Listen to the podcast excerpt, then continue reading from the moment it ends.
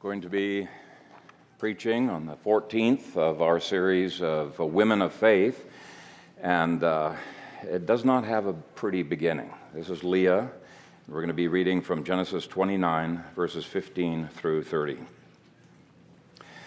And Laban said to Jacob, Because you are my relative, should you therefore serve me for nothing? Tell me, what should your wages be? Now Laban had two daughters. The name of the elder was Leah, and the name of the younger was Rachel. Leah's eyes were delicate, but Rachel was beautiful of form and appearance. Now Jacob loved Rachel, so he said, I will serve you seven years for Rachel, your younger daughter. And Laban said, It is better that I give her to you than that I should give her to another man. Stay with me. So Jacob served seven years for Rachel, and they seemed only a few days to him because of the love that he had for her. Then Jacob said to Laban, Give me my wife, for my days are fulfilled, that I may go into her. And Laban gathered together all the men of the place and made a feast. Now it came to pass in the evening that he took Leah his daughter and brought her to Jacob, and he went into her. And Laban gave his maid Zilpah to his daughter Leah as a maid. So it came to pass in the morning that behold, it was Leah. And he said to Laban, What is this you have done to me? Was it not for Rachel that I served you? Why then have you deceived me? And Laban said, It must not be done so in our country to give the younger before the firstborn.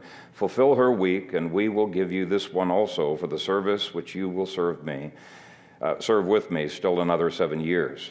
Then Jacob did so and fulfilled her week. So he gave him his daughter uh, Rachel as a wife also, and Laban gave his maid Bilhah to his daughter Rachel as a maid.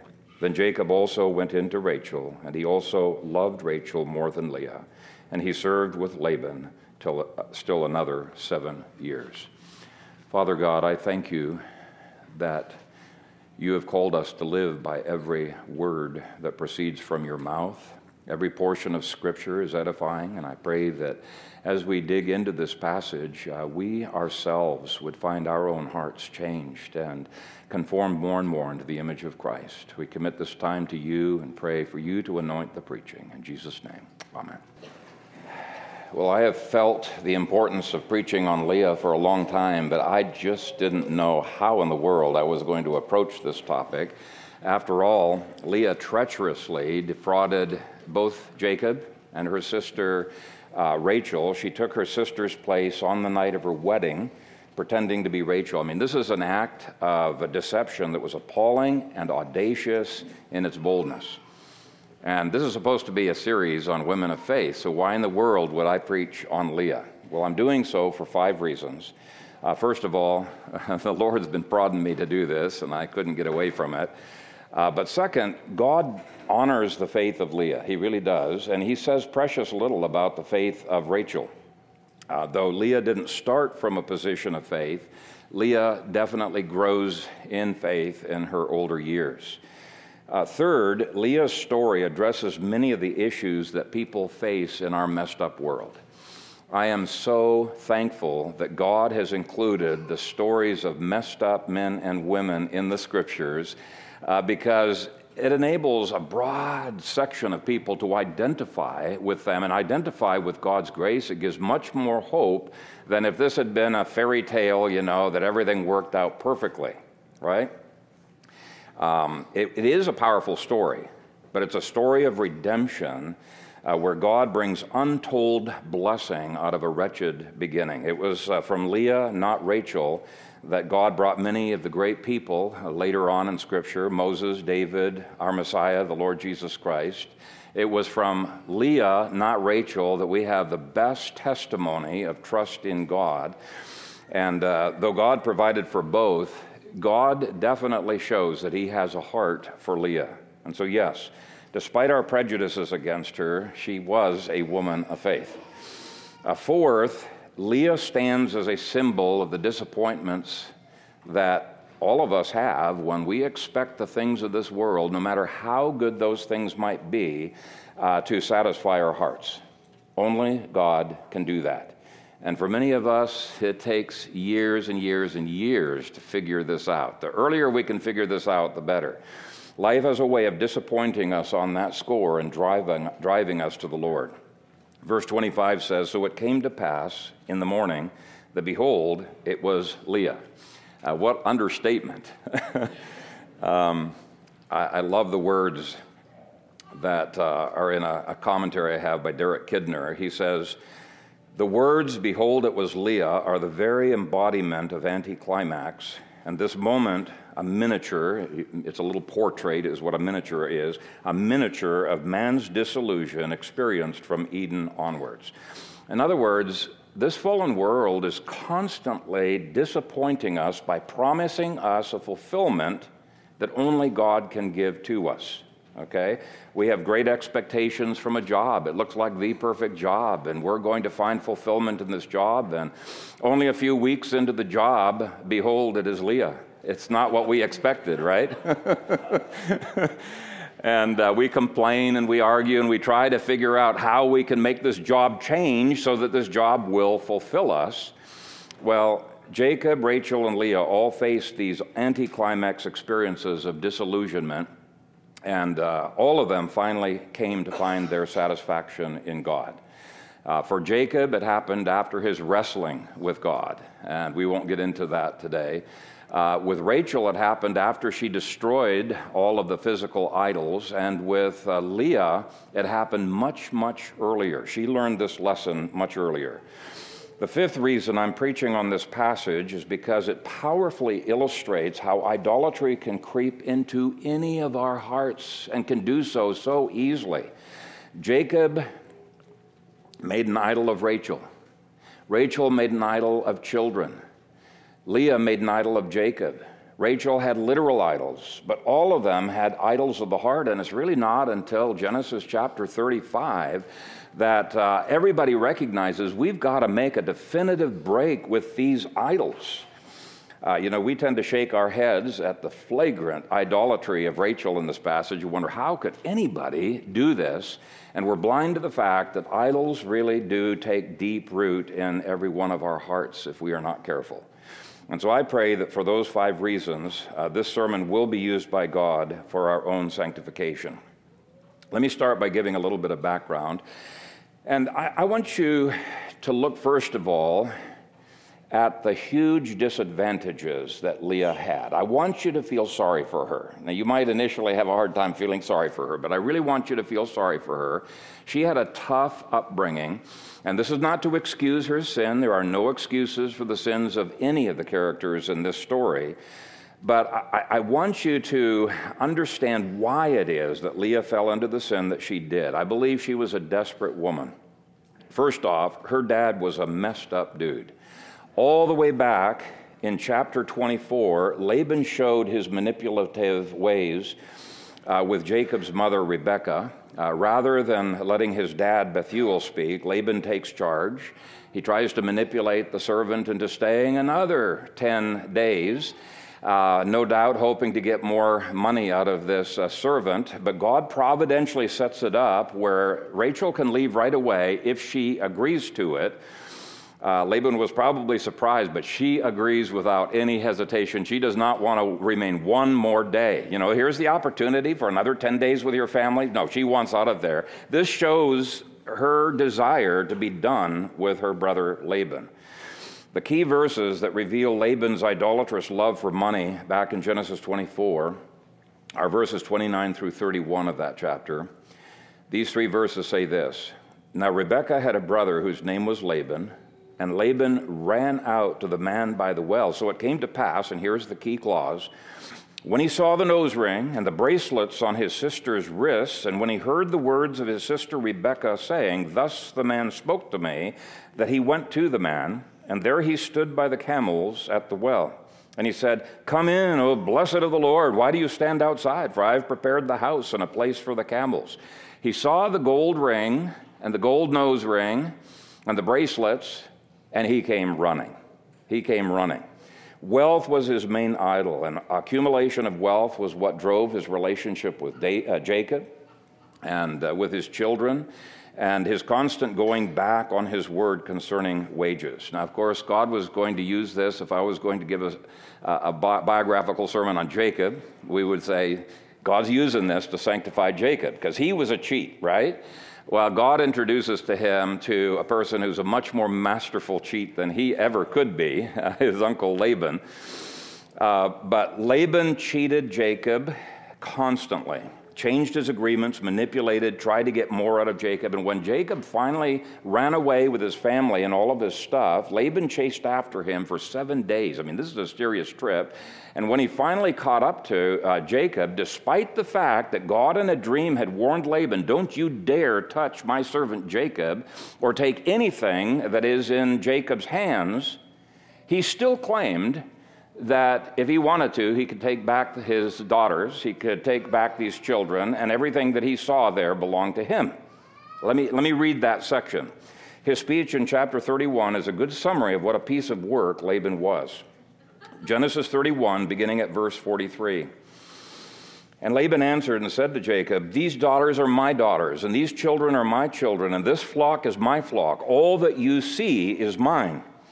But what can I do this day to these my daughters or to their children whom they have borne? Now therefore come, let us make a covenant, you and I, and let it be a witness between you and me. And even that covenant was a fake covenant because Laban never kept any of the covenants he had previously made. If there was ever a male who had a Jezebel spirit, it would be Laban. He was manipulative, controlling, greedy, willing to destroy anything that he could not control. And I doubt any of the people who lived around him would be foolish enough to marry his daughter because you marry his daughter, you're marrying Label, Laban for all practical purposes. He's going to control you the rest of your life.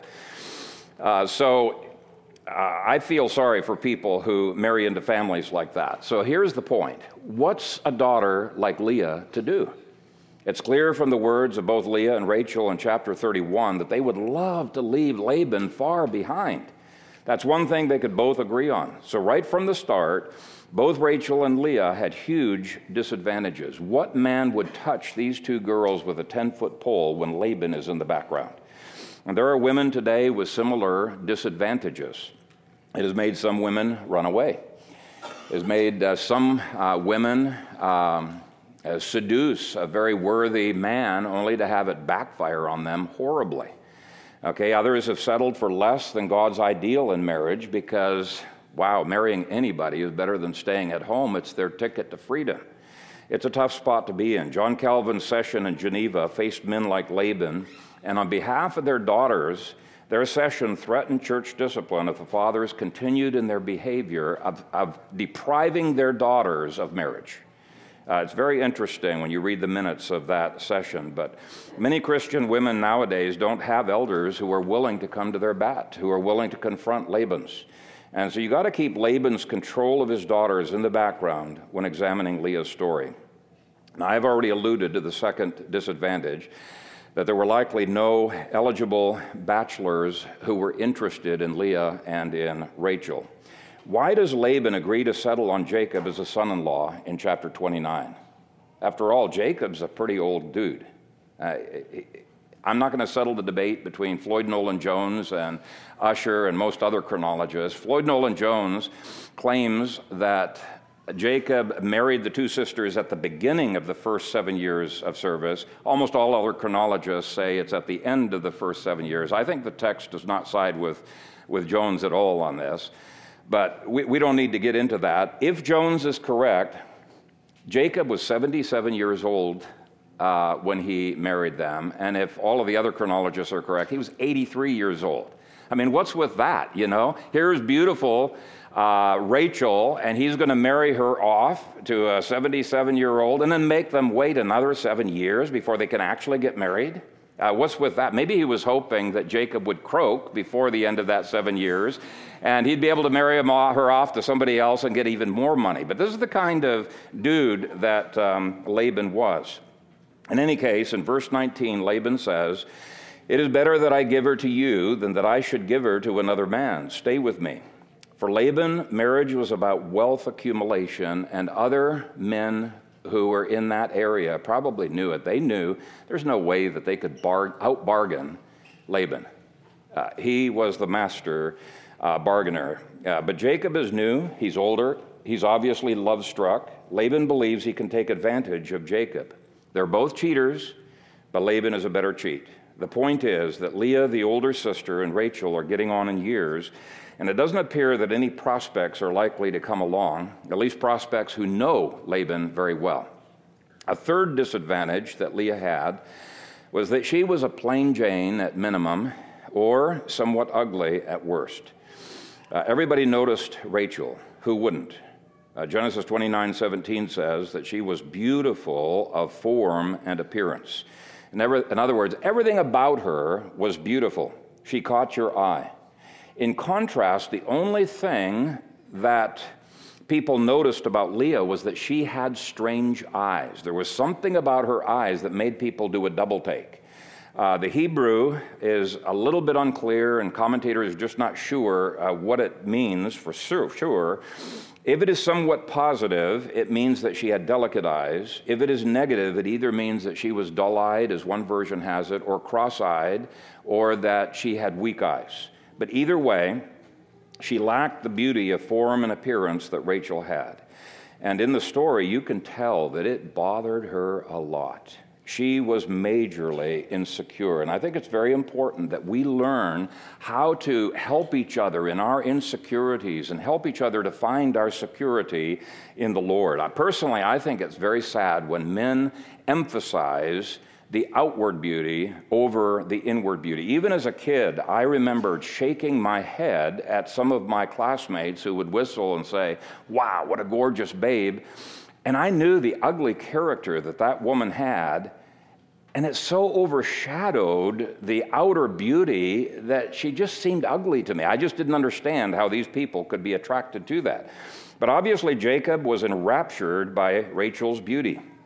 Now, it's nice if you can get both, like I did. but it's far better to marry a person with inward beauty than to marry a person who's gorgeous outwardly but hard to get along with. Now, the fourth disadvantage was that Jacob only seemed to have eyes for Rachel. It's obvious from later passages that we'll look at that Leah had always loved Jacob, had always wished that Jacob would love her. And this too has been a heartbreak for many a girl who has given her heart away too prematurely. I think it's so important, so important that um, we not allow our emotions to blind us, or desperation to make us uh, have foolish decisions. So important we not give our hearts away to another person until we know we're headed toward marriage. Okay, but it appears both Leah and Rachel had done so. Now, if Ussher is correct, there were seven years for Leah to hope and pray that Jacob would see her good work ethic, her loyalty, her perseverance, and her other good characteristics, and there are a number of good characteristics in Leah. If Jones is correct, then Leah didn't have much time at all. But it's clear that Jacob was blind to anything but Rachel's beauty. She was a looker. Genesis 29, 18 through 20. Now Jacob loved Rachel, so he said, I will serve you seven years for Rachel, your younger daughter. And Laban said, It is better that I give her to you than that I should give her to another man. Stay with me. So Jacob served seven years for Rachel, and they seemed only a few days to him because of the love he had for her.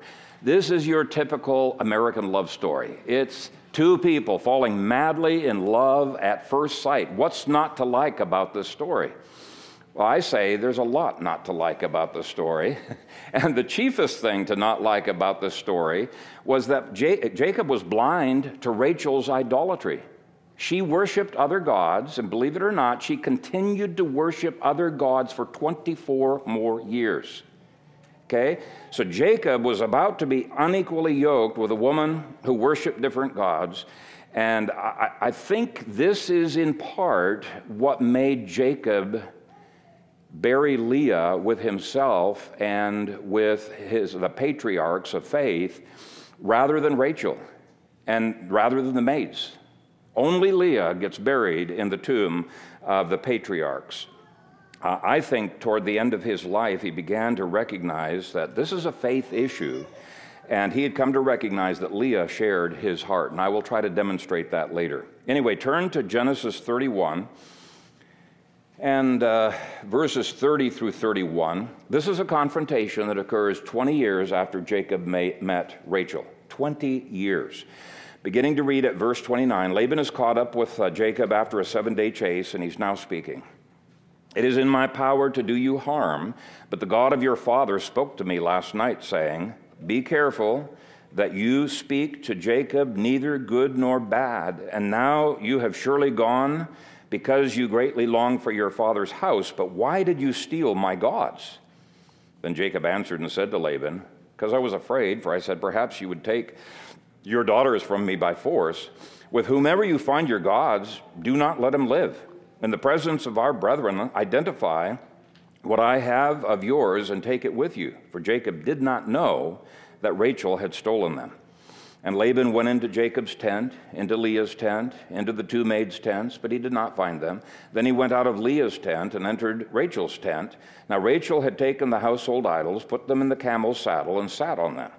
And Laban searched all about the tent, but did not find them. And she said to her father, Let it not displease my lord that I cannot rise before you, for the manner of women is with me. And he searched, but did not find the household idols. Then Jacob was angry and rebuked Laban, and Jacob answered and said to Laban, What is my trespass? What is my sin that you have so hotly pursued me? Although you have searched all my things, what part of your household things have you found? Set it here before my brethren and your brethren, that they may judge between us both.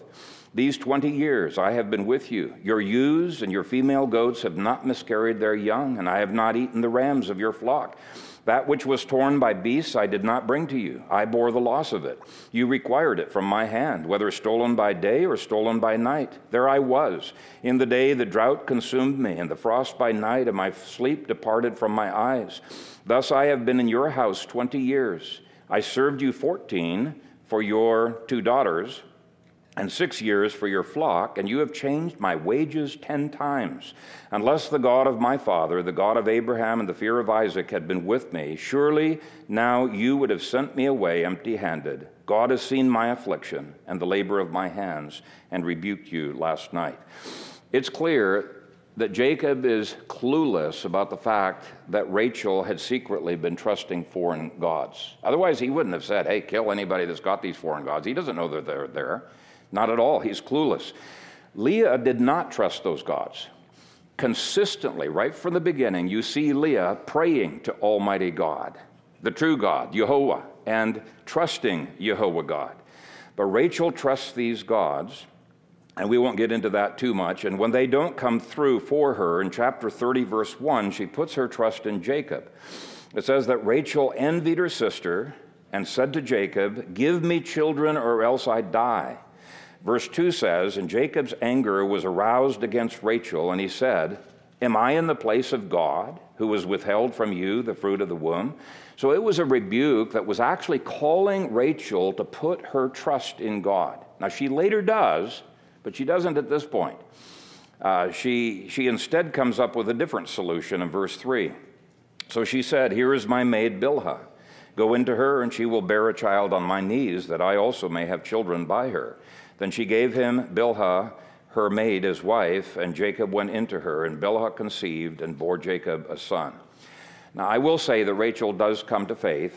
Uh, Rachel begins to call upon the Lord for the very first time, at least as far as recorded in the scripture, in chapter 30, verse 22. And from that time on, God begins to answer her prayers. But sadly, it's not until Genesis 35, verse 2, that Jacob finds and buries the foreign gods that Rachel had brought with them. They had been in her tent and perhaps in the tent of her maid for a long time. Let, us read Genesis 35, uh, 1 through 4.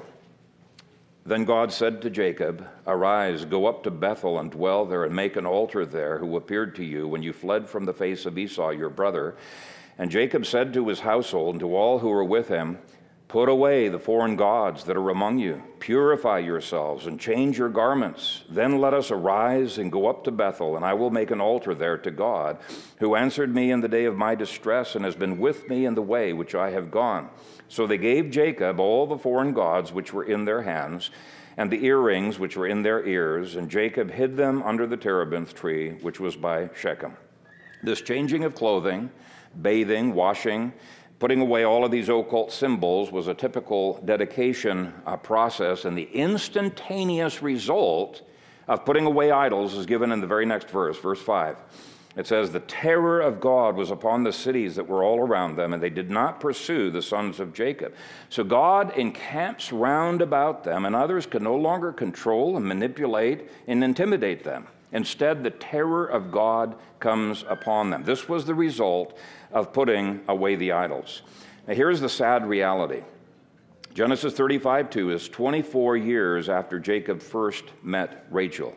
That's an astonishingly long time for Rachel and her children, and maybe her maid's children, to be having those gods with them. Now, maybe they no longer worship the gods. We aren't told. But they still had them for some reason. By allowing those idols to stay in their midst, she was giving demons legal ground to mess around with the whole family. Even after she first started trusting Jehovah, the idols were not dismissed.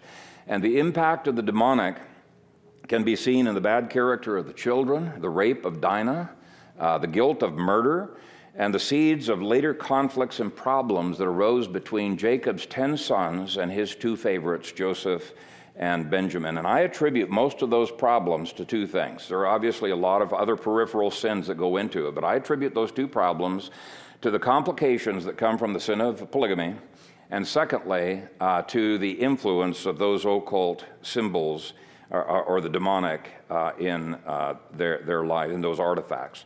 Now, interestingly, I just want to point out one thing. Verse 4 doesn't just have Jacob getting rid of the obvious carved idols, but also the earrings. Apparently, those earrings were in some way associated with the occult, even though they were not idols. The, the, the, text very clearly distinguishes between the idols and the earrings. So they weren't idols, but Jacob gets rid of them anyway okay? He got rid of anything that might in any way be associated with the demonic. It was a clear break. And in the same way, there are many artifacts in Christians' homes today, such as occult comic books, occult novels, games, curios that have given strongholds to houses in the two churches that I have pastored. Sometimes the demonic comes into their home after they have started engaging in occult alternative medicine and they didn't realize it was occult, but all of a sudden they began to be demonized.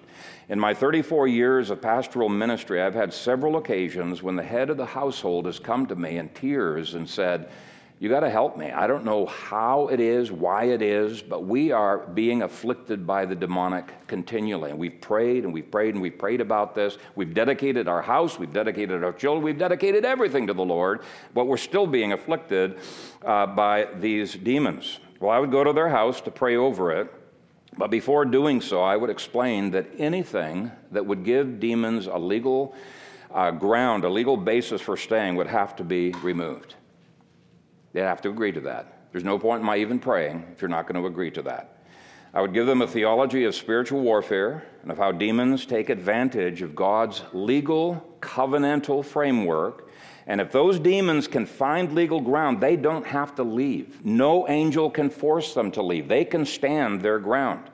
Sometimes the family would remember, oh, yeah, we do have some really off color uh, comic books, and they would get rid of those. But I remember it was at least probably half a dozen times where people said, no, we don't have anything in our home that would be legal ground. And so I came, and as I was praying room to room, uh, suddenly the Lord would impress upon me strongly that there was something that was occult in this cupboard. They'd empty out the cupboard, and sure enough, one time it was an occult, uh, was a, no, a, novel or something. Anyway, it was a, a, book. The other time it was a game. And they said, Well, there's nothing wrong with this game. I said, Oh, yes, there is. This gives legal. And so once they got rid of it, destroyed it, we confessed the sin we pled the blood of Jesus Christ, we got rid of those things, they were completely freed from the demonic. They didn't have to deal with it anymore. And this is an issue that some of you young people need to take more seriously. Don't give demons any reason to stay in your home because of the games you play or the occult t shirts that you wear. Sure, it might have been a fun movie, but if it's an occult t shirt, get rid of it. Uh, or the books you uh, read or the occult curios you collect. Anyway, back to the main point. I believe Leah was a true believer, and Rachel did not become a true believer for several years into the marriage. Because of beauty, Jacob became unequally yoked.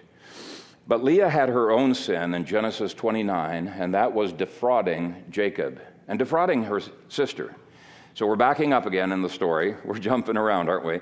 Uh, but in chapter 29, it's clear that Leah went along with Laban's deception. She could have spilt the beans on the wedding night. She could have said to, to Jacob, Hey, Jacob, I just want you to know I am not Rachel, and don't get mad at me. This was not my idea. It was all my dad's uh, fault. She could have spilled the beans, but she did not do so. She was no doubt hoping that this plan would work out. Surely Jacob will learn to love me once he has sex with me on my wedding night. But no, Leah later realizes that Jacob sometimes hated her for what she had done.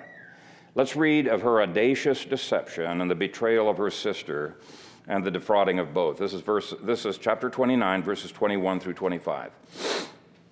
Then Jacob said to Laban, Give me my wife, for my days are fulfilled, that I may go into her. And Laban gathered together all the men of the place and made a feast.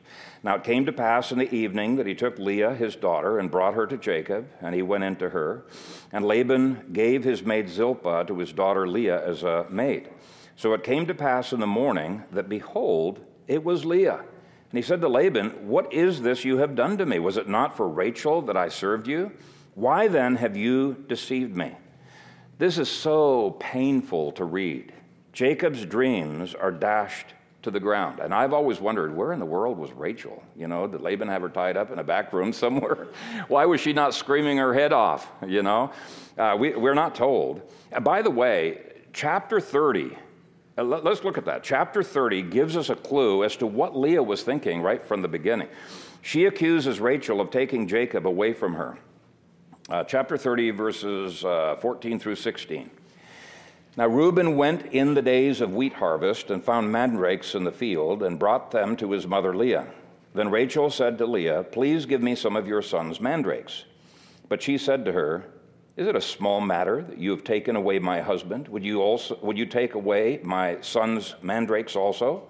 And Rachel said, Therefore he will lie with you tonight for your son's mandrakes. When Jacob came out of the field in the evening, Leah went out to meet him and said, You must come in to me, for I have surely hired you with my son's mandrakes. And he laid with her that night. But notice the bitter words of Leah in verse 15 Is it a small matter that you have taken away my husband? Whoa, whoa, whoa. Wasn't it Leah who took away Rachel's husband? But this, this is the way bitterness can completely skew our judgment and turn things upside down make reality unreality. Anyway, it's also one of several hints that we have that Leah always had eyes for Jacob. Even though he was older, maybe he was good looking, fun personality, who knows. But back to that first night, in my books, what Leah did in chapter 29 is one of the most serious forms of defrauding that you could think of. But we need to treat all defrauding as sin. All defrauding is serious. We tend to take some defrauding way too lightly. For example, the kind of sexual foreplay that 1 Thessalonians 4, verse 6 condemns as defrauding. 1 Thessalonians 4 6 tells every couple that is courting to avoid defrauding in the area of sexual passions. Now, defrauding means to take something that is not yet yours to take. Paul said that with respect to this matter of sexual passions, the suitor must not take what is not yet his to take. And commentators point out that this is uh, anything even short of, of a sexual union, such as petting and sexual kissing or anything else that arouses desires you cannot lawfully fulfill. That is a form of defrauding. Now, it's much less defrauding than Leah did but it's not yet yours to take until marriage. So even her defrauding has applications for today. Anyway, Leah may think that she's won. She's got her husband. I'm going to have a whole week of honeymoon, if you can call it a honeymoon. Verses 26 through 28. And Laban said, It must not be done so in our country to give the younger before the firstborn. Fulfill her week, and we will give you this one also for the service which you will serve with me still another seven years. Then Jacob did so and fulfilled her week. So he gave him his daughter Rachel as wife also. Leah knew knew the love and the passion that Jacob was capable of because she experienced it on that wedding night when Jacob thought she was Rachel. Every word he spoke to her, every caress, every hug, every longing of the heart, every description of her beauty that came out of Jacob's mouth was not for her, it was for her sister. It must have been one of the most miserable nights for Leah, and I would not have wanted to be Leah when he found out in the morning and blew up. Oh, wow. Well, the text indicates that Jacob fulfilled his duty as a husband and slept with her every night during that week. But it was not like the first night, not at all. Jacob can perform, but there is no heart in it. There are the actions of love, but not the heart of love. And this is what Leah will experience for years duty, but not with any zeal. And this, too, is what many husbands and wives have experienced when there is not genuine confession of sin, genuine asking of forgiveness, genuine granting of forgiveness, forsaking of sin, genuine desire to please the Lord in our marriage relationships. But there is hope. I've seen God changing even that to the point where duty gives way to full orbed love. And I believe that happened over the course of Jacob's marriage with Leah. It's only hinted at, but I believe the scripture indicates that after Rachel died, the two became closer and closer, and Jacob realized what a gem he had in Leah. But before that could happen, uh, God was going to have to do a deep work of grace in Leah's life. He was going to have to change some of her expectations. And let's trace this through. First, it is clear that Leah had the pain of not being loved. Year after year, Leah longed for the love, affection, and security that Rachel obviously had in Jacob, and yet she's not able to find it. So look at verses 30 through 34. This is chapter 29 again. Verses 30 through 34. Then Jacob also went into Rachel, and he also loved Rachel more than Leah, and he served with Laban still another seven years. When the Lord saw that Leah was unloved, he opened her womb, but Rachel was barren. This is God doing both. This is not accidental. There were reasons why Rachel's womb was closed and reasons why Leah's womb was opened. And if you look at the margin uh, of your Bible, you'll see that the word for unloved is literally hated. Jacob blamed her for the mess that they were in, and polygamy is a mess from start to finish. There is constant competition, vying for love, frustration, arguments, friction, kids playing one parent against another. It was not God's design. Okay? But God was going to work through this mess to produce several lines of remarkable people. Here's the point God's redemption can help you no matter how messed up your life is. God's redemption can help you. That is, if you are willing to do things God's way from that time forward. It's not automatic. We see with Leah, it takes faith and work. Uh, God not only has ideal solutions, but He has also solutions for messed up lives. But this longing for acceptance continues. Chapter 29, verse 32. So Leah conceived and bore a son, and she called his name Reuben, for she said, The Lord has surely looked on my affliction. Now, therefore, my husband will love me. Notice that Leah does put her trust in Jehovah God. Okay? Anytime the word Lord is in all capital letters in the New King James, it, it's Jehovah God. And repeatedly, Leah prays to him. But this child did not produce in Jacob the love and the affection that she had hoped for. She had longings of the heart that only God can fill. And she's still looking to man to fill them. Verse 33 Then she conceived again and bore a son, and said, Because the Lord has heard that I am unloved, he has therefore given me this son also. And she called his name Simeon. She conceived again and bore a son, and said, Now this time my husband will become connected to me, because I have borne him three sons. Therefore his name was called Levi. Though Jacob is willing to engage in occasional sex with Leah, it's not satisfying when the heart is not in it. There are husbands who feel this way about their wife, someone who does her duty but without much enthusiasm. And I've run across wives who wish their husbands would fulfill their conjugal relations with all their hearts, and they complain, the husband just seems like he's doing his duty. Such situations are heartbreaking, but they can be remedied. I have seen marriages restored to joyful relationships far better than when they began. But it takes work, it takes changes in attitudes, faith in God's message, methods, and the actions of agape love. But there is something else that must take place first, and that's the next point. In verse 35 of chapter 29, we begin to see a transition. Instead of making it her goal for her husband to love her, she begins to find joy in Jehovah. Verse 35 And she conceived again and bore a son and said, Now I will praise the Lord. Therefore she called his name Judah. Then she stopped bearing. Some translations translate that, This time I will praise the Lord this time as opposed to the previous times. Now, she had faith before, but these are new words. Uh, this is a major step of growth for her. She is able to praise the Lord despite her miserable circumstances. She is able to find joy in the Lord despite her miserable life that she is going through. God is filling the empty hole in her heart, and she refers to her children through God first and foremost. Leah is finally able to find security, worth, acceptance, and love in the Lord rather than in her husband. Now, it's not as if a husband's love, praise, acceptance, and value is not a good thing. Song of Solomon says it is a good thing. You know, if the husband's following the Lord, he's going to do that, right? But um, as Paul David Tripp points out in his book, Lead, which, by the way, I do recommend people read that. Um, the elders and the deacons are going through that. We're finding it very, very valuable. But anyway, as Tripp said in his book, God's good gifts become idols when they are out of balance in our hearts. Says idolatry is when things take on greater weight in our hearts than God does. Every good thing that takes on more weight than God intended becomes a bad thing, something disruptive and dangerous. And so we can turn our husbands or our wives into idols. We can turn sex into an idol. We can turn the success of our children into an idol. Anything good can become an idol when it is, becomes more important to us than following God. And keep in mind, God is in the business of uh, idol destruction. It's, it's, miserable to keep holding on to idols because you're not going to win that contest with God. He's got all the time in the world, and you don't, right?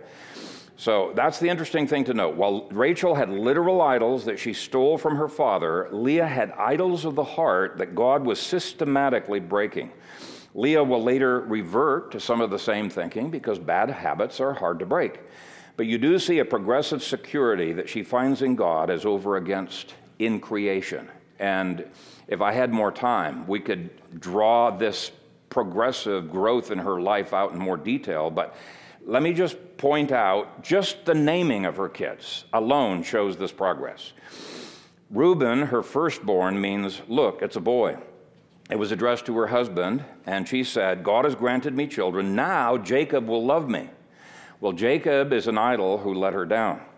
Simeon, boy number two, means God heard.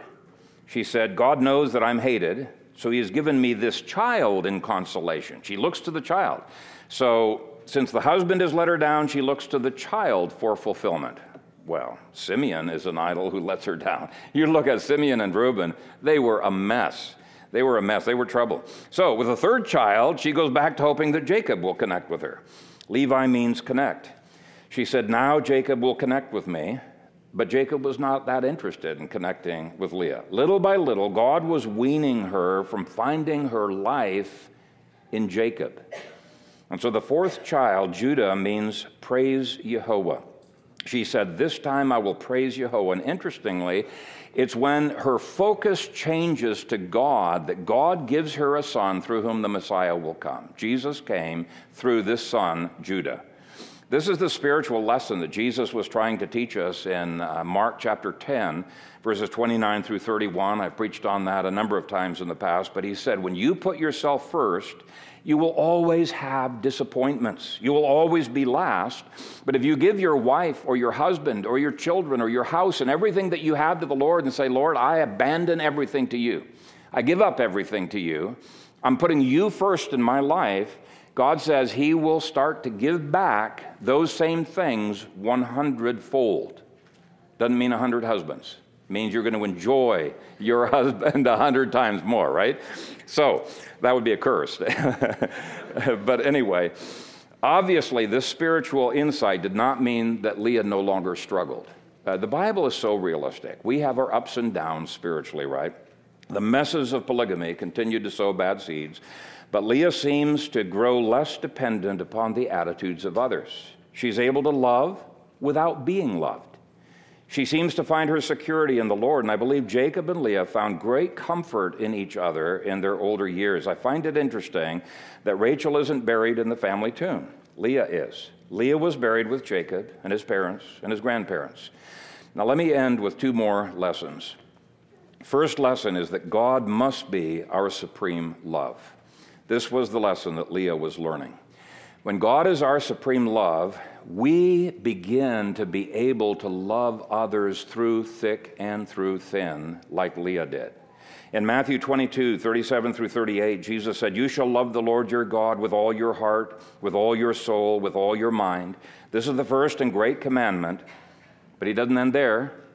If you truly love God supremely, then you're going to relate to others the way God calls us to relate to them. So the next verse says, You shall love your neighbor as yourself. Now, that's not a poor standard, that's a very high standard. As uh, 3 John 6 words it, it's loving in a manner worthy of God. Or as Matthew 25 40 indicates, it's loving Christ by loving others.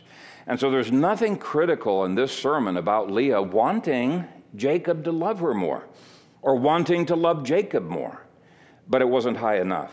The more we passionately love God, the more His love will supernaturally transform our love for each other. And I believe Leah experienced that. So when 1 Corinthians 7 3 through 5 says that our bodies are not our own, but they belong to our spouse, we need to render them affection that is due to them, does not contradict the fact that God must be our supreme love and that our bodies belong to God. Okay? We keep improving our love for our spouses and our service for them as we draw closer to the Lord because we want to do what the Lord wants us to do, and we want to please Him. Same is true in verses 33 through 34 of the same chapter. It calls husbands to think about how they might please their wives, and calls wives to think about how they may please their husbands. Why? Because God's the supreme Lord of our life, and we want to love Him by serving others. Now, the last application I would make is that once we are married, we should not wish for a different spouse or in any other way allow a different spouse to intrude into our marriage, whether it's a fictional spouse or not. Uh, some couples bring another woman or another man into their marriage through pornography or romance novels. Uh, others are constantly wishing, I wish my husband was different or my wife was different uh, physically or had a different personality or had different gifts or was more relational. No, don't focus on a different person. For the Lord's sake, just seek to be the best spouse to your real spouse that you can be and leave the changes of your spouse up to God. Imitate Leah in her later years. Leah's perseverance and tenacious following of the Lord enabled her to become more relaxed about the results and more focused upon loving. And she did win her husband. Uh, if the story of Jacob's uh, life was told by a novelist, they would have them united in life and united in death. You know, he'd be buried side by side with Rachel, but Jacob refused any other burial site than where he had buried Leah. And previously, he had gone out of his way to bury Leah in the tomb of the patriarchs that's uh, pictured in your outlines. In chapter 49, verses 29 through 33, Jacob tells his sons that he buried Leah in the tomb where all of his other ancestors had been buried, and he wanted to be buried in that same tomb when he died. Now, that would have been an extraordinary trip for all of Jacob's clan, but they honored his with. And both his burial of Leah and his solemn charge regarding his own burial had eschatological significance. It was a statement of faith that his descendants would indeed inherit the land of Canaan. Like postmillennialists, he didn't have it yet, but he believed. He believed it. Machpelah, where the burial site was made, was their family's toehold in Canaan. And if God has only given you a toehold on a future promise, claim it. But back to Leah, she was a wife who had proved her loyalty to him, had overcome every obstacle, and had faithfully ministered to him, and she did so by serving Jehovah. And the fact that Jacob mentions Leah last, right next to the mention of his own death, shows a change of attitude toward this woman of faith his God given faith lined up with her own God given faith, and she continues to be an inspiration to women in tough situations. May she inspire us to be God focused, God loving, God praising, God satisfied, and to give our all to Jesus. Amen.